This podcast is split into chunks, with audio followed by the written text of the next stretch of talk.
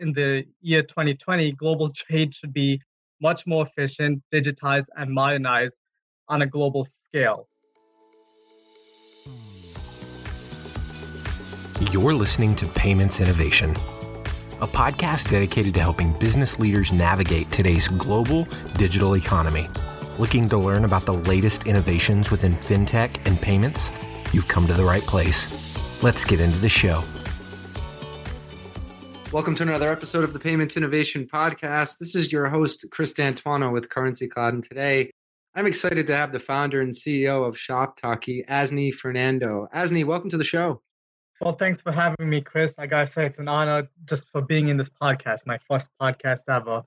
Oh wow, I'm excited to bring you on. And really, you know, we we chatted before this, but there's a lot of eh, really valuable information that we can speak about today with with your knowledge and uh, what you guys are doing at, at ShopTaki and what you're bringing to the B2B payments world. But instead of me uh, trying to explain your background, why don't you go ahead and give our listeners a brief background about yourself and then what brought you the concept to go out and, and on your own, you know, start up uh? Of course, of course. ShopTaki is a startup that we're basically building a new type of distributed technology, technology, which I like to call smart chain, to simplify the process of global trade payments for the entire financial industry through the help of collaborative AI. And this collaborative AI is basically to streamline and aggregate data and automate different processes. Now, I came up with this startup from years of experience of dealing in global trade since I was tired of the statistics that 70 to 80% of small businesses fail. I believe that you know if small businesses were able to globalize and buy and sell with confidence without any issues, they can be successful. Yeah, that's a, I mean that's a really good point. Now, when, when you say I guess bringing on 75 to 80 percent, you said mentioned is the failure rate. Is that correct? Yes. Yes. Okay, so there's definitely a need in the market to to to bring that to bring that down. Definitely. So, yeah. so you know, there is a, a massive massive amounts of B2B payments companies out there, um, you know, specifically trying to solve maybe large enterprise businesses, money movement, FI money movement in general. You know, how, how are you guys different? You know, I, I, we you know talked about the the failure rates, but I know how are you bringing that collaborative AI comparable to uh, the market, differentiating that with ShopTaki. Of course. So as you know, there's so many different uh, B2B payments out there, but the problem is they don't necessarily focus on uh, global trade payments, right? Yes, you know, there's a lot of credits, bank guarantees, and even escrows, but those fees are extremely high cost, lots of risk involved from fraud to uh, banks giving hard time based on the terms of documents to slow process time to validate the overall deal and, and so forth. But the thing is, most of these payments are extremely outdated processes, especially that in the year 2020, global trade should be much more efficient, digitized, and modernized on a global scale. Now, you know, some of your listeners right now might be saying, okay, that's fine and dandy. We could use uh, wire transfers or checks to send uh, payments to the vendors. But I have to say, like, that's the issue. You know, there's a risk involved, and that is when dealing with global trade, you need to ensure that the person on the other side is a legitimate person and will honor, you know, shipping off the goods. Because at the end of the day, you know it's what you paid for right? And the thing is you know b2b payments or you know uh, more specifically global trade payments it's not simple as i send you 50000 and you ship me the goods and that's it. I wish it was simple like buying from amazon but that is not the case right? There's, there's a whole different amount of variables in place that hinders business opportunities. And having you know ever growing costs due to these uh, pain points all these variables that take place in global trade, it's safe to say that trust needs to be on to be able to do business. And usually you have to take a leap of faith that you are not getting screwed. And I guess that's that's where ShopTaki um, is kind of like different is because we're taking all these different attributes and having these collaborative AI doing all these different tasks to streamline that payment. So, so you've just brought up a good point. And that's you just led into my next point, which is pretty great. But the buzzword of AI this you know over the last couple years, obviously in, in every industry, but even in even in fintech and B two B payments, you know, capturing those points of fraud and risk and automating that process. But you mentioned a keyword collaborative. Can you can you talk a bit about that and how that differentiates maybe just from AI itself? Of course, of course. Uh, so mentioned earlier, you know, my company deals with collaborative AI, which is an extremely fancy buzzword. But um, you know, I, I could have just said AI like any other startup.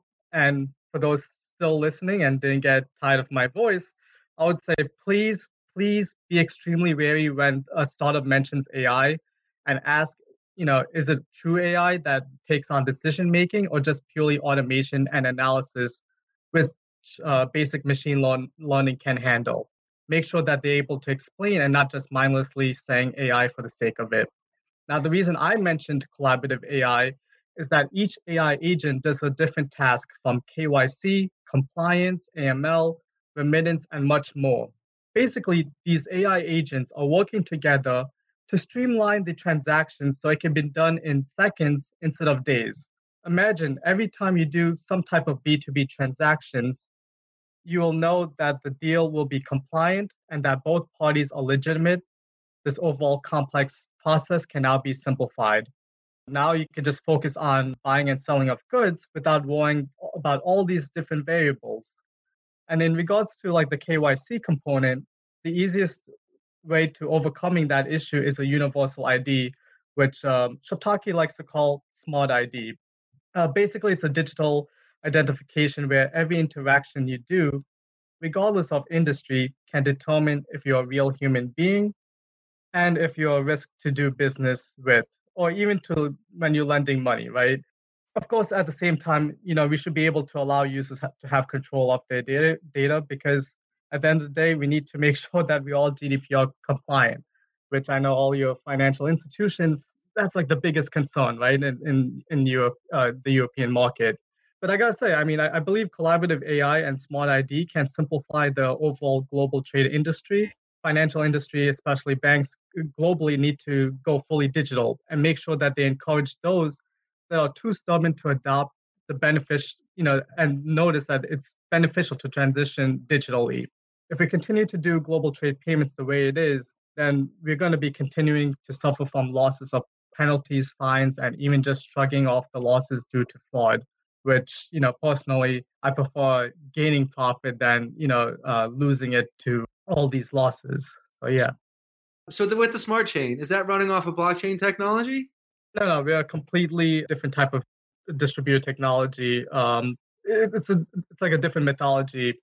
Okay. Um, so uh, do you do you see? Because I obviously with different types of, I guess, uh, I guess we could say crypto, but um, different types of ways to send money, whether it's consumer, retail, or now moving into B two B.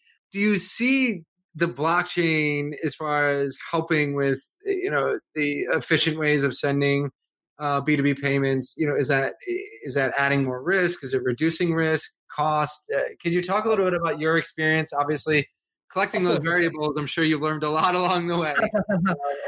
so yes, so I would say my answer would be kind of like a yes or no in regards to blockchain solving global trade issues. And I know my opinion would be uh, kind of biased because I'm building a new technology that I like to say the next evolution of blockchain. But the thing is, the fundamental aspects of blockchain, yes, it creates transparencies and makes sure that all parties have the relevant info. But I believe that the fundamental methodology is extremely flawed. While immutable transactions seem like a great security feature, it's too rigid for the the uh, real world business. You know, deals need to be dynamic if you'll have situations where you'll have to alter a deal, reverse a transaction, or whatever the case may be, right? And the real world's always going to be constantly changing, right? You, you cannot it cannot be rigid, you know, once and for all. And I know like a lot of people have been hearing the term smart contract when they hear blockchain. The thing is, you know, these smart contracts are not really smart at all. You know, they're based on certain set protocols on how a transaction is being sent. But the thing is, what if there's change in a regulation and compliance when you're dealing with cross-border uh, transaction? Would that transaction go through or would it not? And that's like the issue with blockchain, right? Uh, it, it, doesn't address those issues, which of course my company dealing uh, collaborative AI would address those issues in real time if, if that was to happen. And so, also, so, you know, security reasons, I would say that of course you have like the 51% attack. If let, let's say like a certain organization has more control of the entire ecosystem than the other it kind of like then changes the dynamic of the entire network. And those are like the things that you need to worry about if you're looking into the blockchain space. But i would say that you know do your due diligence you know google you know uh, flaws in blockchain or blockchain being hacked because you'll see all the security issues with blockchain that needs to be addressed and solved before fully adopting it into your.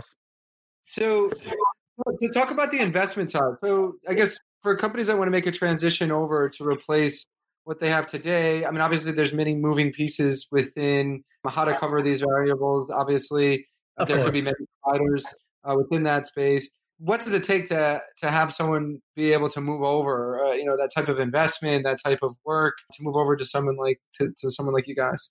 ShopTaki, you know, I would say like wouldn't require heavy investment. I, I can't really comment for other startups, but what I would say is that you need to be able to be flexible when you adapt to legacy systems because you know let's be honest most of these uh, fortune 500 companies tend to be a little bit stubborn when uh, wanting to upgrade their entire infrastructure a couple of years ago you know the atm machine they were still running on windows 95 which is quite outdated right so it, there's a long way to go, and you need to be able to uh, adapt to that.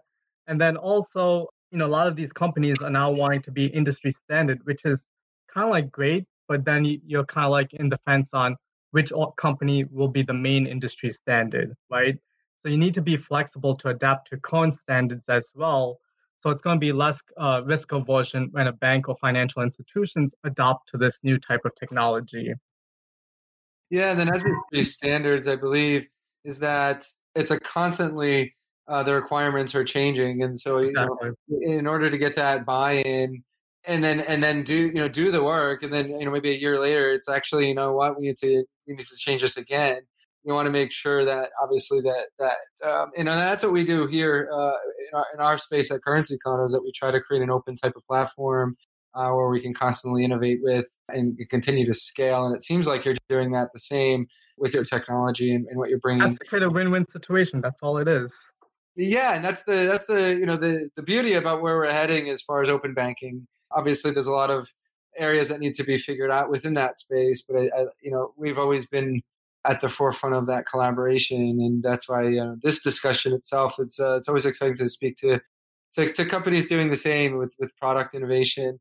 So you know, I guess to, to close out our, our conversation here, you know, uh, learned a lot about you know what, what you guys are bringing to the table, and uh, you know, I'm really excited to see you, you know you grow. But as far as where you're you're focused, obviously it's in it's in global trade, right? Are you making it's very specific and a and a section within global trade? Or are you looking at the whole market and looking to innovate within each of those areas within within i guess b2b trade? Well i have to say in a more ambitious way i would say like the entire the entire picture. Because like the thing is like we need to see it as a holistic overview where everything is interconnected. If we were to focus purely on a singular perspective which you know business conventional wisdom would say that's what you should do then what's going to happen is that you're going to be technology is going to be even more complex, right? You you'll have different components where people are trying to figure out which one to utilize. But if you have like an overall system that does each of these components and aggregates it into like a infrastructure network, then it becomes much more efficient and much more cost effective way. Yeah, it, it, it's definitely a way. It's it's definitely unconventional way of looking at it, but I am totally behind you know your approach here especially when it's constantly moving. And I think uh, um, when you're working or partnering with specific companies who are focused on specific segments there, they're not able to focus on the other side. And that's where your value becomes 10 times more valuable because of that expertise that you're bringing to that whole scope of uh, of that area. So, you know, props we need to you. To be able to work together. So definitely. Of course. Of course. Well, Asni, it was a pleasure to have you on today. We have some really good information for our listeners. I'm excited to share as well. Uh, as well. Just for our listeners here, and we'll post it in our in our write up in our blog area. But what is the best way to get in contact with you uh, at ShopTaki? Uh, so yeah, you could uh, email me at asnee, uh, A-S-N-E-E at shoptaki.com. And you could just go to the website, uh, shoptaki.com. On your website, you could get the spelling, but it's S-H-O-P-T-A-K-I dot com. Excellent. Well, pleasure to have you on. Thanks again. Oh, pleasure. Thank you so much. Appreciate it. Currency Cloud is an online payments company that makes international money transfers fast and simple for businesses.